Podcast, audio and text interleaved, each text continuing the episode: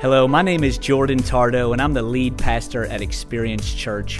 I'd like to take a moment and just say thank you so much for tuning in to our podcast today. I hope this message blesses you. I hope it encourages you. I hope it strengthens you for what God has called you to today. Running with the Giants. I want to talk to you today uh, from the man in the Bible in the Old Testament called Nehemiah. Nehemiah was a man who was exiled uh, from his hometown in Jerusalem, and uh, he is working as a cupbearer for the king.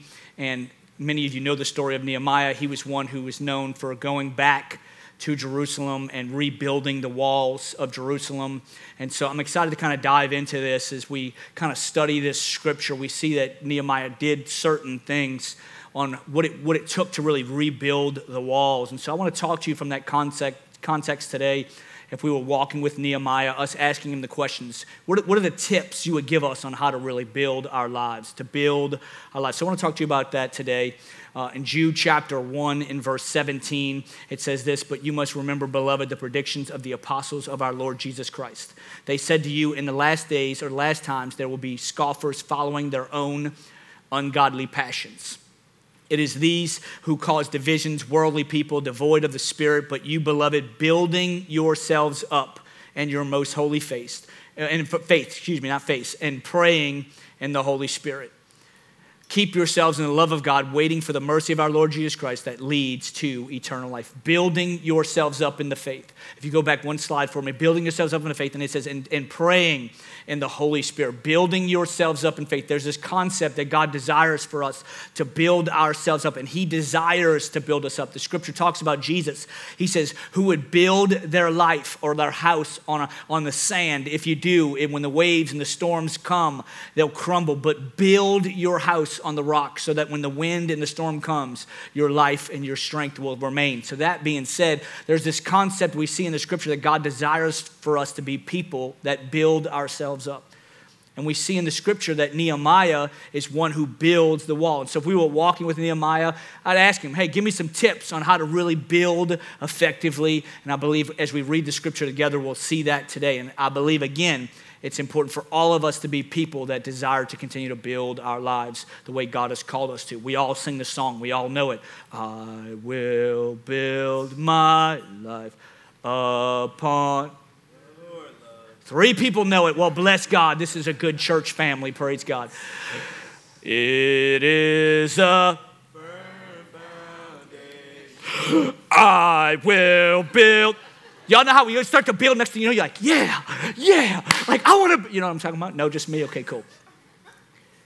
We sing the songs and we read the scriptures, but again, it's such a it's such a, a vague term, and it's such an abstract term. Well, what does it really look like to build our lives the way that God desires for us to? I'm glad you asked. I believe we see it in Nehemiah today. In Nehemiah chapter one, and starting in verse two, it says, Hanani, one of my brothers, came to visit me. Here's what was happening. Uh, Nehemiah was serving the king, and his, some of his friends had gone back to Jerusalem to see how things were going. And it says that they had ret- arrived from Judah. I asked them about the Jews who had returned them from captivity and about how things were going in Jerusalem. Check this out.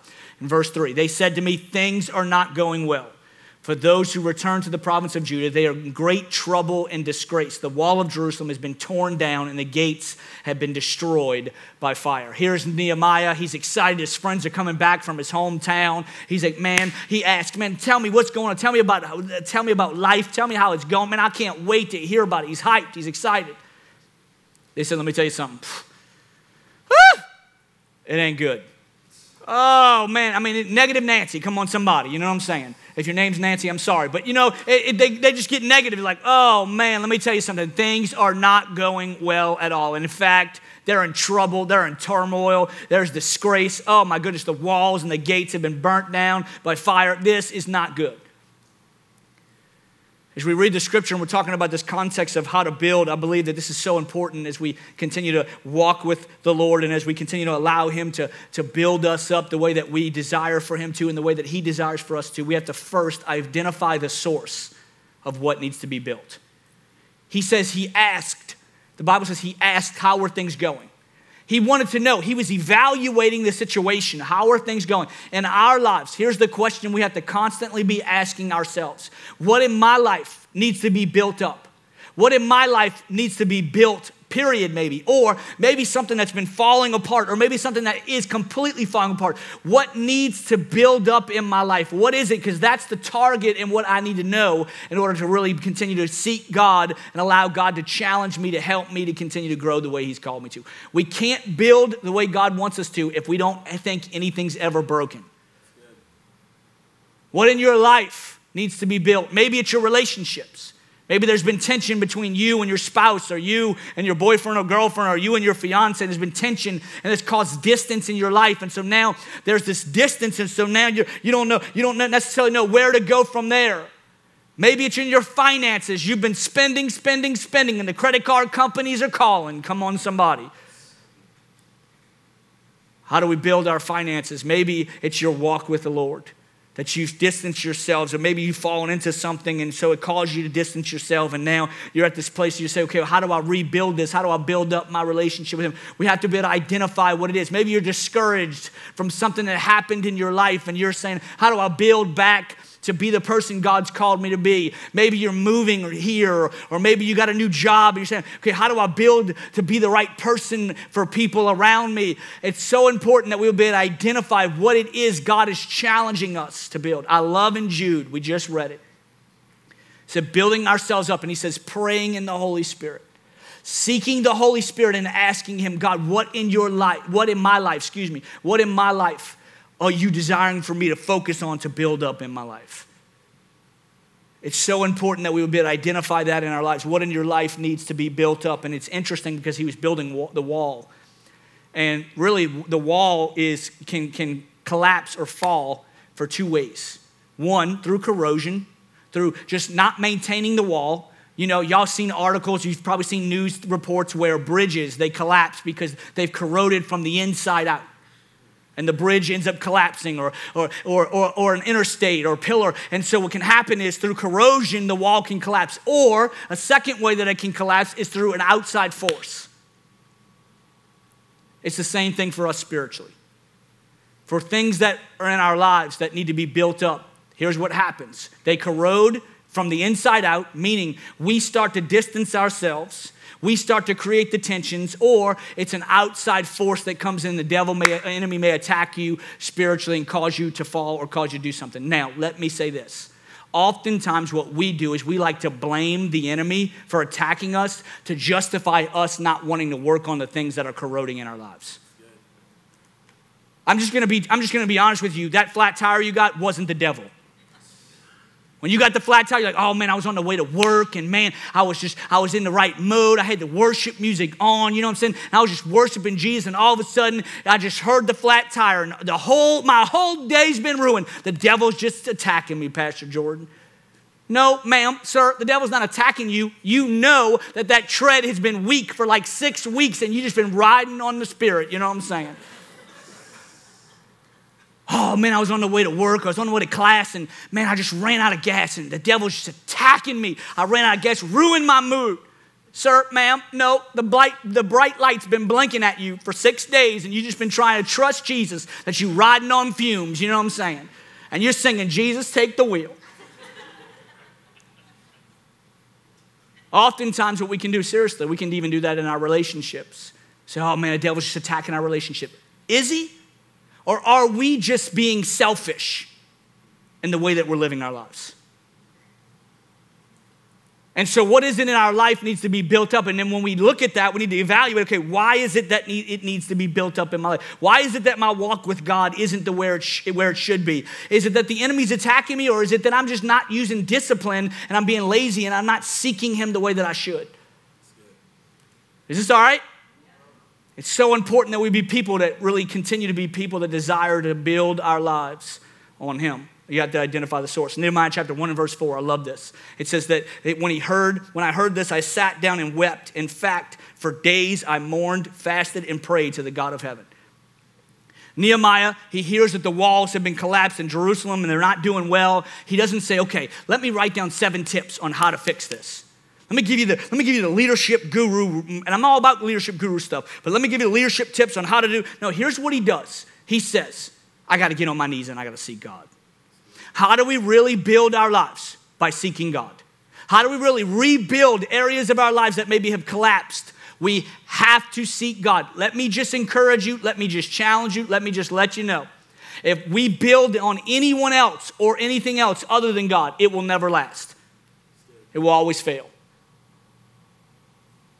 We have to build our lives on him, seeking God. I love that it says he fasted and prayed. Immediately he went. He started fasting and praying, seeking God, because he knew, he knew that God was the only one that could take care of this situation.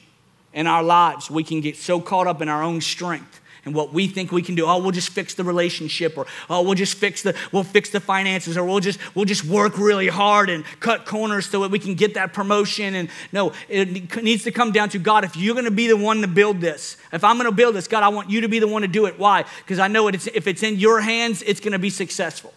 It's going to be healthy. In our lives, we have to seek him. Now, seeking God, we can we say this all the time, this term, seek God, and it can be such an abstract term.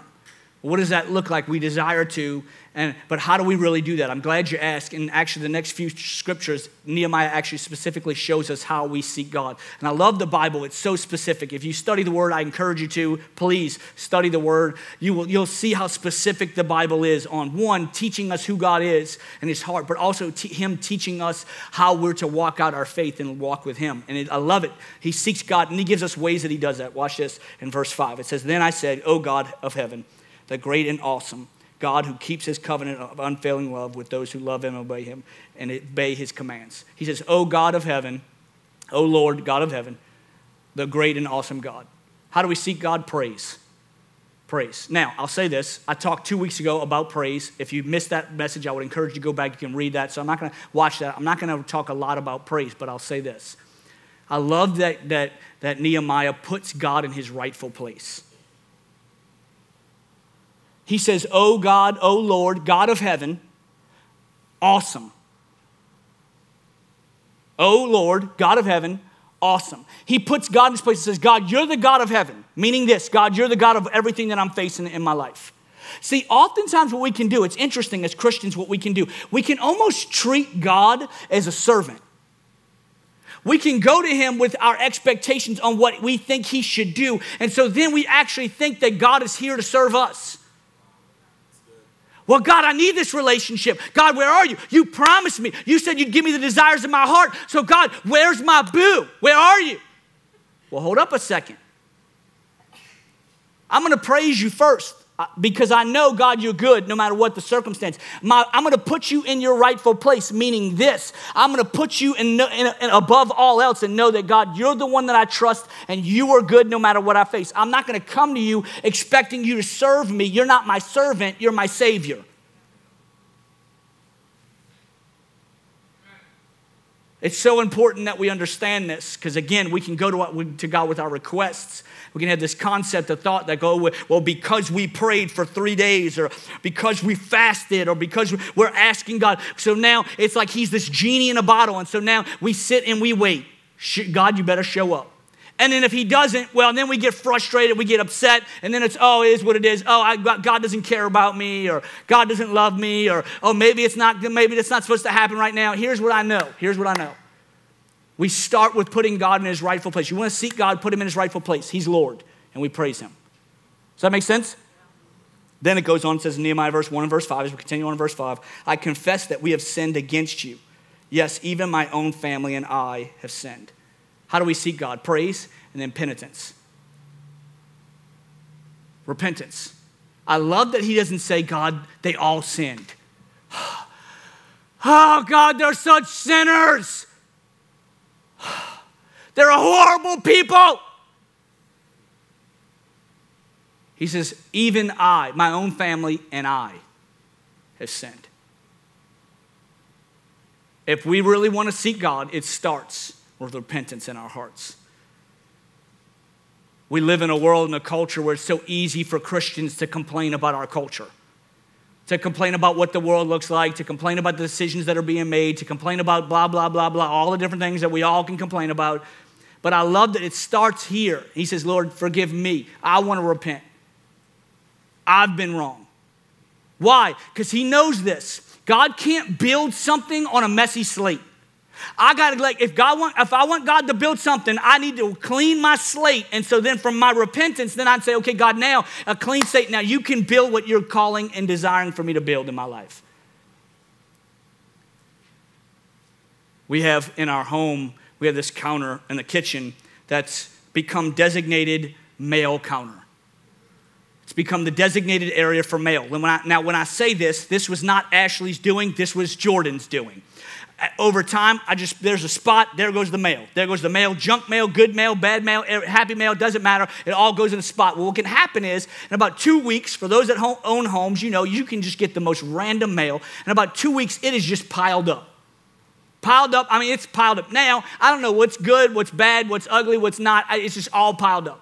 Now, here's what's interesting. There could be something in that mail, and it, sometimes there are. There are checks from reimbursements or whatever, and here it is. I can't find them because all the mess that's in the pile. Here's what's interesting. Here's what's interesting. It's the same thing with you and I when we're trying to build our lives, and God's trying to build our lives in Him. If we just, we just say, oh, we'll just pile on this relationship. Or we'll just pile, and so we just pile on something that's even good onto the mess of our lives without repentance and a clean slate. Here's what happens. A mess, even if it's good, if it's piled onto a mess, at some point it's going to become a mess. So you may have a godly relationship and you may have somebody that you really are interested in, but your life has not been healed and your heart hasn't been healed and, and your, God's trying to get you to do it. Or maybe you haven't repented, or maybe you have repented in your words, but you haven't repented in your actions, or maybe, I don't know. And God's still trying to do something in your heart, but you're so excited about the relationship, you just try to pile the relationship on top of the mess. And next thing you know, six months later, your life's in chaos and you're like, I don't know why this is going on. It's because you piled something good onto a mess, and something onto a mess is always going to become a mess. This is why it starts with repentance. God, change me. Don't change so-and-so. I don't need you to change so-and-so. That's between you and them. God, I need you to change me. Change my heart. Change my bitterness. Change my unforgiveness. Change my anger. Change my hurt. Change my wounds. God, I repent first. This is how we see God. I'm giving you very practical tips we see in the scripture of how it, Nehemiah shows us how to see God. Nehemiah chapter one and verse six. It says this, listen to my prayer, look down and see me praying day and night for your people in Israel. See me praying night and day for your people, Israel. Persistence. I'm giving you four P's. Persistence. Night and day. Prays over, consistently, over and over and over and over. The Bible says in Matthew chapter seven, keep on asking, you will receive what you ask for. Keep on seeking, you will find. Keep on knocking, the door will be open to you. For everyone who asks receives. Everyone who seeks finds. And to everyone who knocks, the door will be open. Keep on. Oh, God, I've been asking for two years. Keep on. God, I've been trusting you for six weeks. Keep on. God, I've been waiting on that promotion. Keep on. God, it's been twenty years I've been praying for my child. Keep on. God, I've been praying for healing. Keep on. Because Scripture says, and this is Jesus speaking, if you ask, if you keep on asking, you will receive. And so the persistence of our heart has to continue to say, and not just doing it out of repetition, but doing with passing passion, saying, I'm going to trust God and know that He's in control, so I'm going to continue to be persistent and asking Him for what it is that I need in my life. Persistence. Then it goes on in verse eleven. It says, oh, Lord, please hear my prayer. Check this out. Listen to the prayers of those of us who delight in honoring you. Please grant me success today by making the king favorable to me. Put it on his heart to be kind to me. Four different ways: praise, penitence, persistence, and then petition. Petition. Petition is now I'm bringing my requests to God. See, oftentimes what we do is we start with that. God, I need you to do dot, dot, dot, dot. God, I need you to dot, dot, dot. No, if you really want to seek God, okay, I'm going to praise you. I'm going to put you in your rightful place. God, you're Lord of all. I'm going to repent. I'm going to be persistent. I'm going to continue on, continue to be persistent, trusting you and seeking you. And then, God, I'm going to bring my requests to you. And then from there, we see Nehemiah. I love it. He says, look, give, give me favor in the king's eyes. Now watch what happens. This is verse eleven. This is the very last scripture of chapter one. In chapter two, check out what happens. It says, uh, when I heard this, excuse me, excuse me, excuse me, early the following spring, in the month of Nisan, during the twentieth year of King Xerxes' reign, I was serving the king his wine. I had never before appeared sad in his presence. So the king asked me, "Why are you looking so sad? You don't look sick to me. You must be deeply troubled." Then I was terrified, but I replied, "Long live the king. How can I not be sad for the city where my ancestors are buried in its ruins? And the gates have been destroyed by fire." The king asked, "How can I help you?" With a prayer to the God of heaven, I replied, "If it pleases the king, and if you're pleased with me, your servant, send me to Judah to rebuild the city where my ancestors are built. Or buried, excuse me." So interesting between chapters eleven, uh, chapters one, which ends in verse eleven, chapter two, which starts in verse one. It says that he prayed night and day. And then it says, and he asks God, "Give me favor with the king." Then we see the very next verse. He goes before the king, and the king notices something's going on, and he asks him. And he, he, he asks him, and guess what happens? God gives him favor with the king. Now, here's what's interesting. We see no in-between from verse eleven to verse one of chapter two, but yet this, this was months later. It says, early in this fo- the following spring. Early in the following spring, so this was months later, the, the, the, the prayers that he was asking were in the, and most believe in the winter time, it was like November, December time. This was between, they believe, April and May time. So here's what happens. There's months in between. He's praying, asking for favor. We see the instant, because we see from one verse to the next, and so we think this is who God is. Well, if I pray it, I'm going to get it. I pray it, oh, I know for a fact, if I pray, boom, it's going to happen. But it's interesting, God allowed him the opportunity to wait and be patient for the right moment. God's the one that opened the door, not Nehemiah. God's the one that opened the opportunity, not Nehemiah. Nehemiah did not run to the king and say, "Guess what's happening?" No, he waited for the king. He's been praying, asking God to, to take care of king, the king's heart. He waited for the king to respond or react to him, and then he opened his mouth. He then took the opportunity. See, oftentimes what we do is we say, "Okay, we're going to pray," and we prayed. Okay, now we're just going to step out, and we're going to go do what we want to do. No, no, no, no. Hold on a second. We must wait for God to open the opportunity and open Open the door in our lives. This is where patience comes in. It's so vital that we would be people that are patiently waiting. We can seek God, praying, absolutely, but also we must be people that pray. Then the scripture says at the end of verse five right here, he says, I want you to, I want to ask you, send me. Let's just show me. We're talking about how Nehemiah challenges us to build. How do we do that? We have to be people that identify the source. We have to be people that make sure that we're seeking God. But then also, I love this. We have to be people that are willing to step up. Step up. He said, send me. He didn't say send Joe down the street. He didn't say go tell so-and-so from the Susan from the store. He, he, he, here's what he says. He says, King, send me. He didn't go, hear me. He didn't go to the king and start complaining about all the issues. Oh, man, king, if I could tell you all the issues of what's struggling to happen. He didn't know. Here's what he did. He said, I see a need. Send me. See, could it be that sometimes God, God allows us to see a need in our lives because he desires to use us to fill that need? But we are so caught up in complaining and critiquing the need that we miss the opportunity to be used by him. In your relationships, oh, I'm going to preach to you for a second. I'm excited about it. In your relationships, could it be that the very thing you're struggling with with your relationship, and you're waiting for them to respond to you, you're waiting for them to act, you're waiting to, for them to be selfless? Could it be that God's showing you the need in your relationship because he's wanting you to step up first? Could it be the problem that you see is not a problem, it's a privilege to be used by him? In your relationships.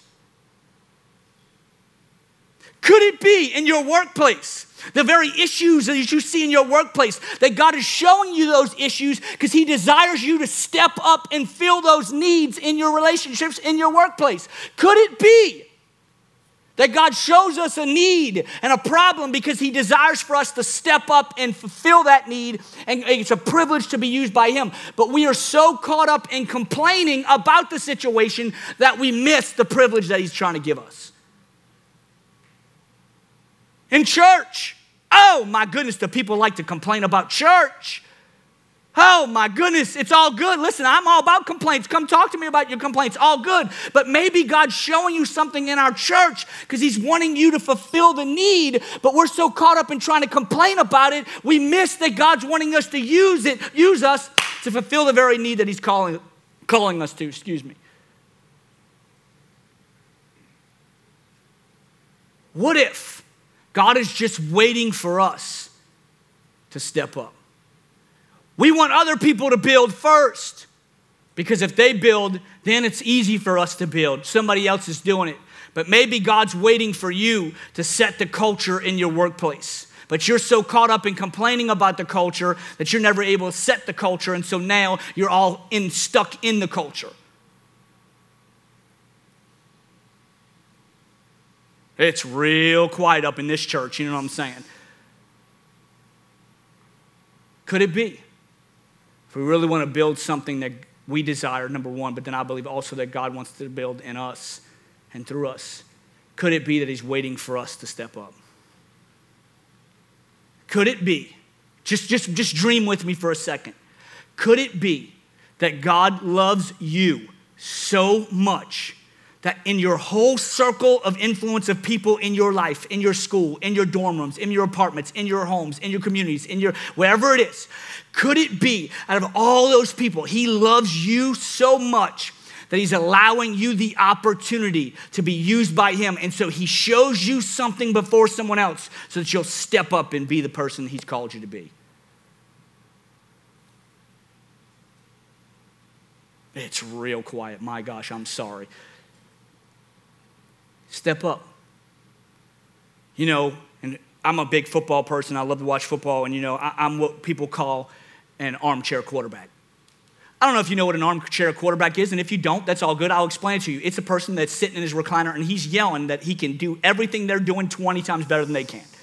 I can tell, I can tell you how to coach. I can tell you how to run the play. I can tell you how to throw the ball. I can tell you how to, I can tell you how to run the ball. I can tell you how to catch the ball. I am the incredible, maybe the best at armchair quarterbacking. I mean, the very best. But here's the problem. A lot of times what we do is, is, as humans is we armchair everything else. Some of us in this room, maybe all of us in the room, we're real good at being armchair husbands and armchair wives and armchair boyfriends and armchair, armchair employees. Oh, my goodness, we can get so good at how, how we would do it better if we were the bosses. Really? Would you? Is that why he or she is the boss and you're not? Because you could do it better? Yeah, it's just the enemy attacking me. Really? You'll never know the weight of what your boss is carrying. And so here's what it is. Maybe you're meant there to lift their arms up, but you're so caught up in complaining that you're in armchairing that you can't step up and help.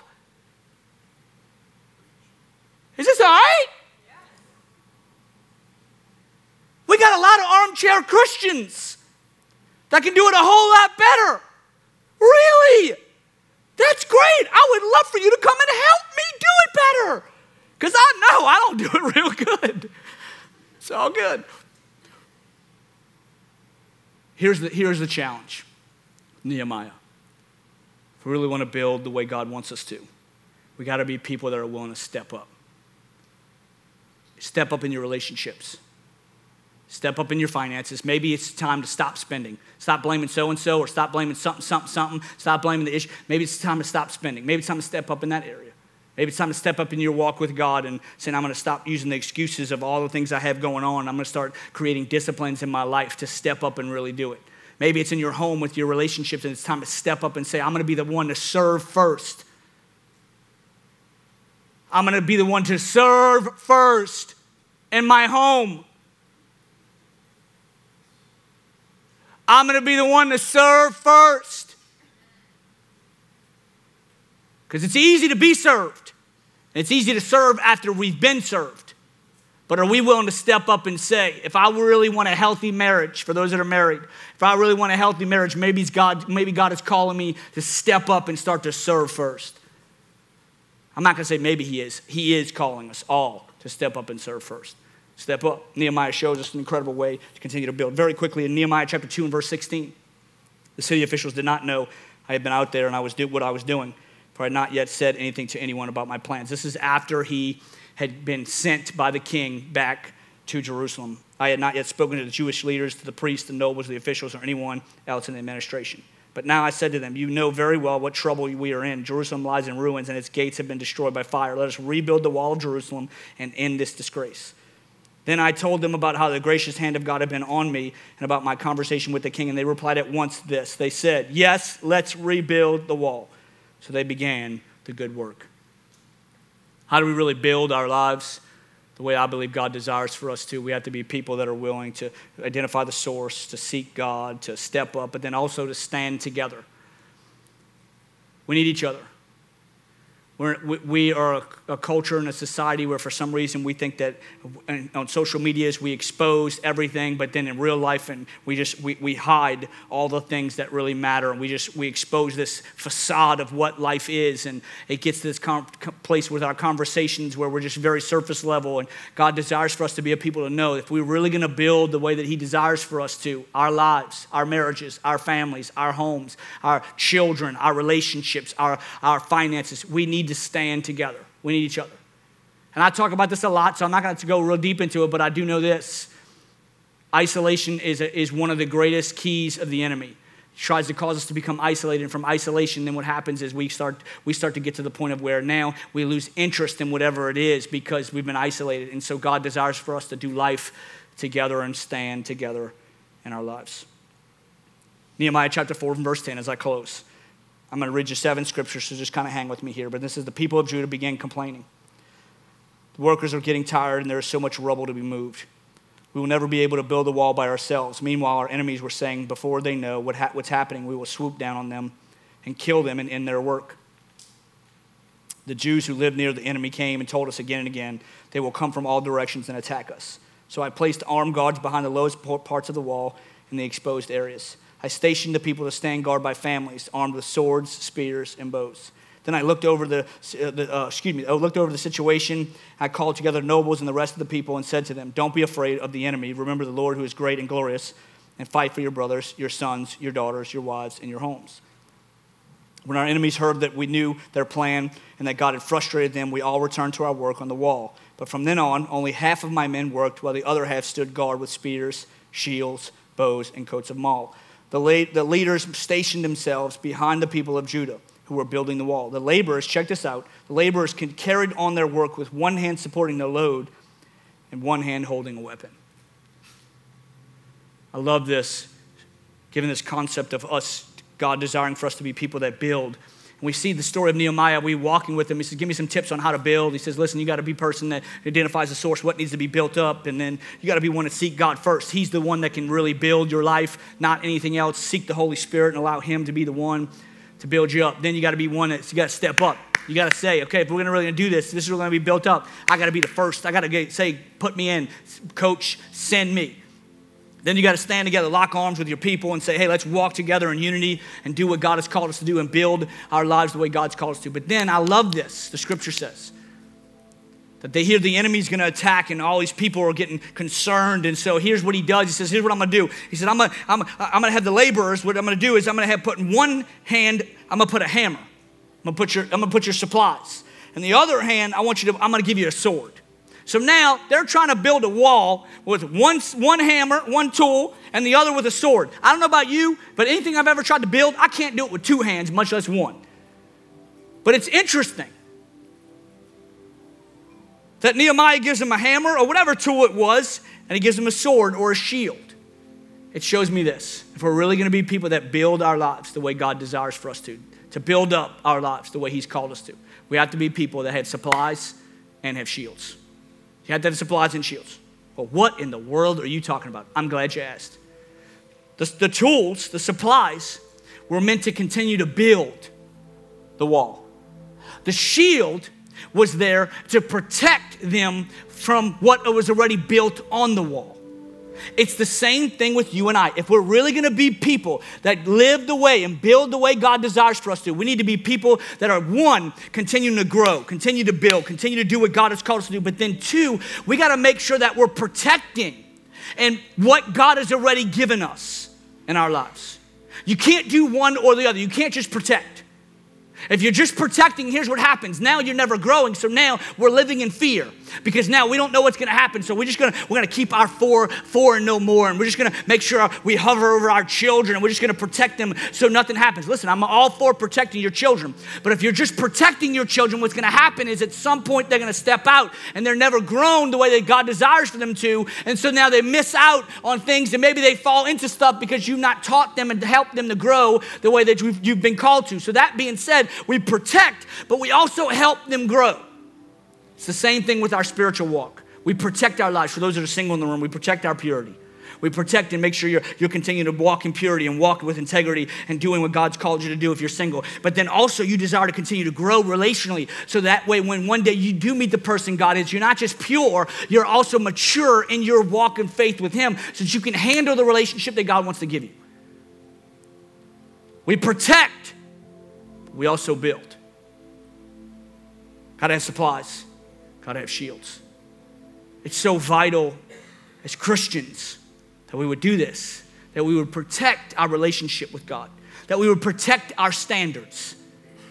People are coming against the word from every aspect of life in our culture. They're all coming against the word and what the word says and what the Bible says. We have to protect the truth. We have to protect the standards, but we can't just stop at protecting. We have to continue to build and, and do what God has called us to do. Why? Because if we just protect, then we're not reaching people. Then people that are far from God, they just see the shields and they can't get in. But we also are continuing to build and grow and reach people. Why? Because God knows, the Bible says the harvest is great and the labor are few. We want to protect the truth, yes, but we also want to shine the truth for those around us in our culture and our society because we know Jesus is the only one that saves. Does this make sense? Supplies and shields. Got to build.